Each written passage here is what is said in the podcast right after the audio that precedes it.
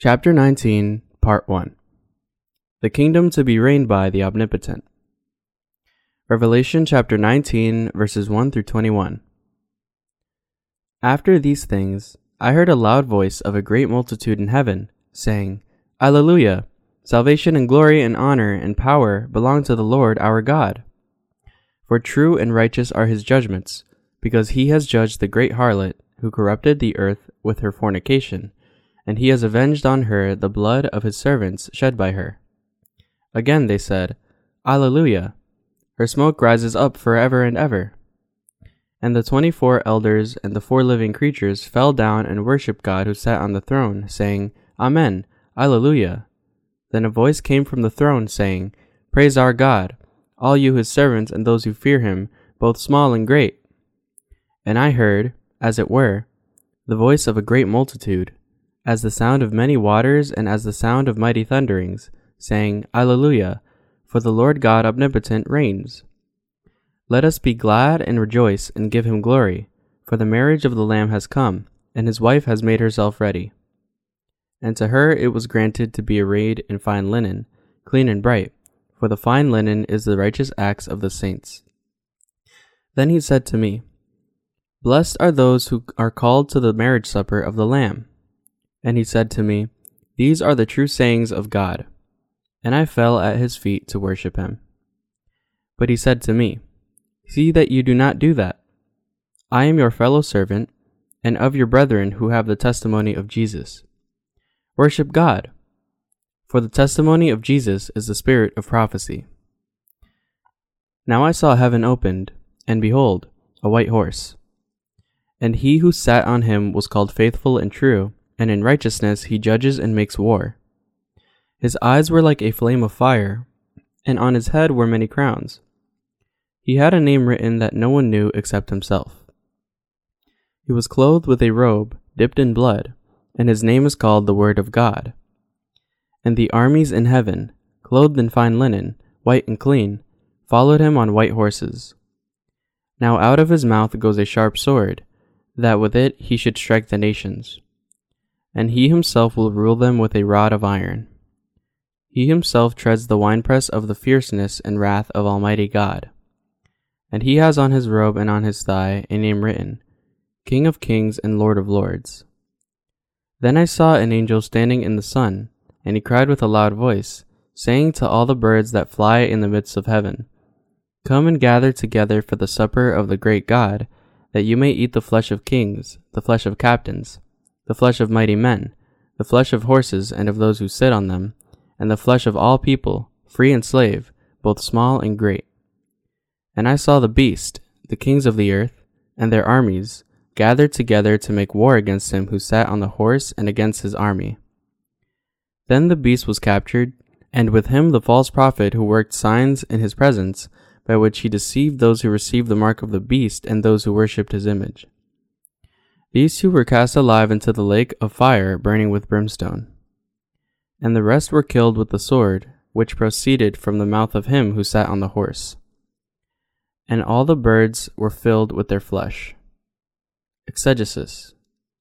Verse 1 After all these things, I heard a loud voice of a great multitude in heaven, saying, Alleluia! Salvation and glory and honor and power belong to the Lord our God. The passage describes the saints praising the Lord God as their marriage day with the Lamb approaches. Our Lord God has given the saints their salvation and glory so that they may praise Him for a good reason. The raptured saints in the air therefore continue to praise the Lord God, for so great is His grace of delivering them from all their sins and their inevitable condemnations. The word Alleluia or Hallelujah is a compound word conjoining the Hebrew words of halal, meaning praise, and Yah, meaning Jehovah, its meaning, therefore, is praise Jehovah. In particular, Psalms chapter 113 to 118 of the Old Testament are called as the Hallel of Egypt, and Psalms chapters 146 to 150 are called as the Psalms of Hallel. These Psalms of Hallel are songs that had accompanied the joy and sorrow of the Jewish people giving them strength in times of sadness and tribulations, and sung as songs of joy in times of salvation and victory. These songs were also sung whenever the praise of Hallelujah can be sung only to God. The reason is because the Lord's judgment of the great plagues rendered on this world is true and righteous, and because salvation, power, and glory belong to only God. Verse 2 For true and righteous are his judgments, because he has judged the great harlot who corrupted the earth with her fornication, and he has avenged on her the blood of his servants shed by her that the Lord God will avenge the saints by pouring the plagues of the seven bowls on all the religionists of the earth and all the unbelievers is the true and righteous judgment of God. Because the religionists of this world had murdered the sinless and righteous servants of God, they in return deserve to be condemned to eternal death by God. Have the servants of God ever done anything on this earth to deserve to be killed by the worldly religionists? Of course not. Yet all the religionists of the world have united in their scheme to murder the children of the Lord God. As such, God's pouring of the plagues of the seven bowls on these murderers is just, which also manifests the righteousness of God. Verse 3 Again they said, Alleluia! Her smoke rises up for ever and ever. The saints are praising the Lord God in the air because the day of their wedding with Jesus, who has become the Lamb, has approached. Her smoke rises forever and ever. This refers to the smoke coming out of this world destroyed and burnt by the great plagues of the seven bowls poured by God. It shows us that this world would never recover from its ruins because its destruction will be fatal and eternal. Verse 4 And the twenty four elders and the four living creatures fell down and worshipped God who sat on the throne, saying, Amen, Alleluia. The fact that the marriage day of the saints with the Lord Jesus has approached is such a glorious event that the 24 elders and the four living creatures in heaven worship and praise the Lord God sitting on his throne. This is why all the servants of God are praising the Lord God in the air. Verse 5 Then a voice came from the throne, saying, Praise our God, all you his servants and those who fear him, both small and great. Because the Lamb's marriage day with the saints is such an unspeakably great joy for all his servants and the saints who have been saved by believing in the Lord God, the voice from the throne commands them all to praise God. The time now has come for the servants of God and all his saints to rejoice and praise the Lord. Verse 6 And I heard, as it were, the voice of a great multitude, as the sound of many waters and as the sound of mighty thunderings, saying, Alleluia! for the Lord God omnipotent reigns. This verse tells us that as the time for the reign of the Lord God has approached, it now is time for his saints and servants to receive their eternal peace, joy, and the blessings that flow like a river. This is why they are praising the Lord God. The saints are praising our God in the air even as the great plagues continue on this earth because the time has come for them to be reigned by the Lord God that is, it is now time for God to glorify all his saints. The sound of the saints' praise at this time is like the sound of thunderings and of many waters. The marriage supper of the Lord's kingdom thus begins with the most beautiful praise of the saints. Verse 7 Let us be glad and rejoice and give him glory, for the marriage of the Lamb has come, and his wife has made herself ready. Now that the plagues of the seven bowls brought by God are ending, this verse tells us that the time has come for all the saints to be glad and rejoice. The saints are glad and rejoice here because the day has arrived for them to marry our Lord and live in his kingdom. To live with the saints, our Lord God has prepared his new heaven and earth, the holy city and its gardens, and all glory and wealth. And he is only waiting for them. From this time and on, the saints are to reign with the Lord forever. Verse 8 and to her it was granted to be arrayed in fine linen, clean and bright, for the fine linen is the righteous acts of the saints. The Lord has given the saints new garments, which are made of fine linen. Anyone who lives serving the Lord God is clothed in these garments. God clothes the saints, in other words, in the garments of heaven. These heavenly garments of fine linen are not wet with sweat this tells us that the fact that we have become the Lamb's brides is not because of our man made efforts and investments, but because of our faith in the gospel of the water and the Spirit given by the Lord God. In distinctive contrast to the scarlet and purple garment worn by the Antichrist, This fine linen is the precious linen used to make garments for priests and kings. Free from sweat, the white, fine linen shows us that the ones who are clothed in God's grace and his righteousness have now become his people. By the phrase, for the fine linen is the righteous acts of the saints, it is meant that the ones who become saints by the grace of salvation given by the Lord God gave glory to God with their martyrdom by the Antichrist and his followers in defense of their faith. The righteous acts, in other words, refer not to the righteousness of the law, but to the saints' martyrdom in defense of their precious faith. Likewise, all the brides of Jesus Christ of the end times are martyrs who, to defend the chastity of their faith in the Lord, had stood up to and fought against the Antichrist and his followers while on this earth. To prepare for their faith of martyrdom, all the saints must be nourished for the first three and a half years of the Great Tribulation, for when these three and a half years are over, they will indeed be martyred.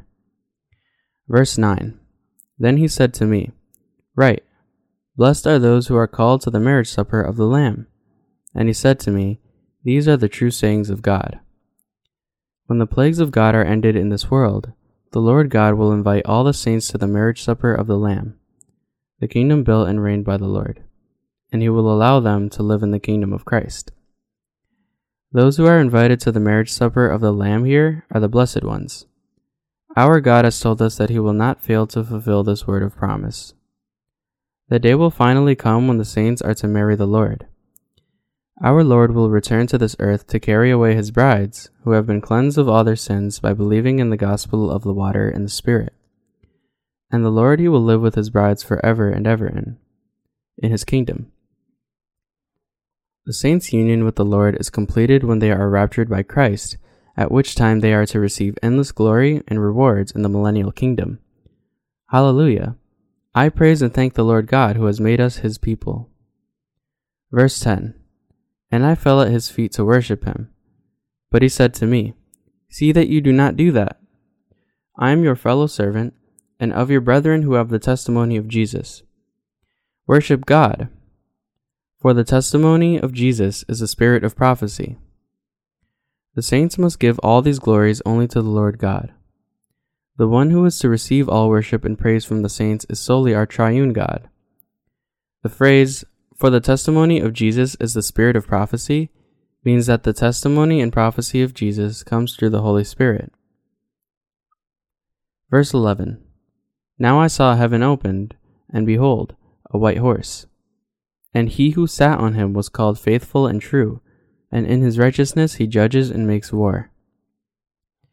When the end times come, our Lord God, riding on a white horse, will fight against Satan with his righteousness and bind him by throwing him into the bottomless pit and the lake of fire. Here, the name of Jesus Christ is faithful and true. The word faithful, meaning that Christ is trustworthy, expresses his truthfulness and fidelity, while the word true, meaning that he is free from falsehood, tells us that Christ would overcome the Antichrist with the righteous judgment of God. Verse 12 his eyes were like a flame of fire, and on his head were many crowns. He had a name written that no one knew except himself. That the Lord's eyes are like a flame of fire tells us that he has the power to judge all. The phrase on his head were many crowns, on the other hand, means that our Lord always triumphs over Satan in his fight against him, for he is the omniscient and omnipotent God. Verse 13 He was clothed with a robe dipped in blood and his name was called the Word of God. Our Lord will avenge the saints on their enemies by judging these enemies of his, who had stood against him, with his fierce wrath. This God is none other than Jesus Christ himself. Just as he had promised with his word, our Lord indeed came to this earth in the flesh of a man, was baptized by John to bear all the sins of the world, carried them to the cross, and made the sins of the entire mankind disappear. The robe dipped in blood, this blood does not refer to Christ's own blood. It refers to the blood of the enemies being splattered onto the Lord's robe as he brings his fearful judgment of wrath to them and tramples them with his feet of power. The Word of God refers to Jesus' character. Because our Lord does everything by his powerful Word, he is named as the Word of God. Verse 14 to 16 and the armies in heaven, clothed in fine linen, white and clean, followed him on white horses. Now out of his mouth goes a sharp sword, that with it he should strike the nations. And he himself will rule them with a rod of iron, and he himself treads the winepress of the fierceness and wrath of the Almighty God. And he has on his robe and on his thigh a name written, King of Kings and Lord of Lords. The army of the Lord God always serves his works, clothed in his glorious grace. God will judge this world with the word coming out of his mouth. Our Lord has always promised us with the word of his mouth, and he always fulfills these promises with his power. The one who judges the world and destroys Satan is Jesus Christ, King of kings and Lord of lords. Verse 17 Then I saw an angel standing in the sun, and he cried with a loud voice, saying to all the birds that fly in the midst of heaven, Come and gather together for the supper of the great God. This world, along with Satan and his followers, will ultimately be destroyed by Jesus Christ. The Bible describes the destruction of this world as God's great feast. Verse 18 That you may eat the flesh of kings, the flesh of captains, the flesh of mighty men, the flesh of horses and of those who sit on them, and the flesh of all people, free and slave, both small and great. This word tells us that because the whole world and everyone in it would have been put to death by the time the great plagues of the Lord God are ended, the birds flying in the sky would fill their bellies by feeding on their carcasses. They would do so because God would have poured the great plagues of the seven bowls on this world. Our Lord told us, For wherever the carcass is, there the eagle will be gathered together. Matthew chapter 24, verse 28. In the end times world, there will be only destruction, death, and the punishment of hell for the sinners. But for the saints, there will be the blessing of reigning in the kingdom of Christ. Verse 19 And I saw the beast, the kings of the earth, and their armies, gathered together to make war against him who sat on the horse and against his army. To their very end, the Antichrist, Satan's servant, and his followers will stand against the servants of God and his saints and try to win over them. But because our Lord is the King of kings, he will seize the Antichrist and the false prophet, throw them into the lake of fire, and kill all of their servants with the sword of his word. Verse 20 Then the beast was captured, and with him the false prophet who worked signs in his presence, by which he deceived those who received the mark of the beast and those who worshipped his image. These two were cast alive into the lake of fire burning with brimstone. The beast here refers to the Antichrist. The false prophet is the Antichrist servant who, by performing miracles and signs, turns people away from faith in the word of truth. Our Lord God will destroy Satan, the beast, the Antichrist. The false prophet, and the followers of Satan who had worshipped the idol of the Antichrist and stood against God, against the saints, and against the gospel of the water and the Spirit. The lake of fire burning with brimstone refers to hell. Hell is different from the bottomless pit. While the bottomless pit is where the forces of Satan are temporarily bound in, the lake of fire is the place of their eternal punishment. In particular, fire and brimstone have always been used in the Bible as the instrument of God's punishment and judgment. After this world is destroyed, our Lord will return to this earth with the saints, destroy Satan and his servants first, and then open the kingdom of Christ. The saints will then live and reign with the Lord in the kingdom of Christ for a thousand years to come. Verse 21 And the rest were killed with the sword which proceeded from the mouth of him who sat on the horse, and all the birds were filled with their flesh. This world was created by the word coming out of the mouth of our Lord God. Likewise, the enemies of God will all be destroyed by the word of judgment coming out of his mouth. The kingdom of Christ will then be established on this earth. The saints, therefore, must place their hope in the kingdom of Christ and give glory to God by fighting against Satan, the Antichrist, and his followers, and by embracing their martyrdom with faith.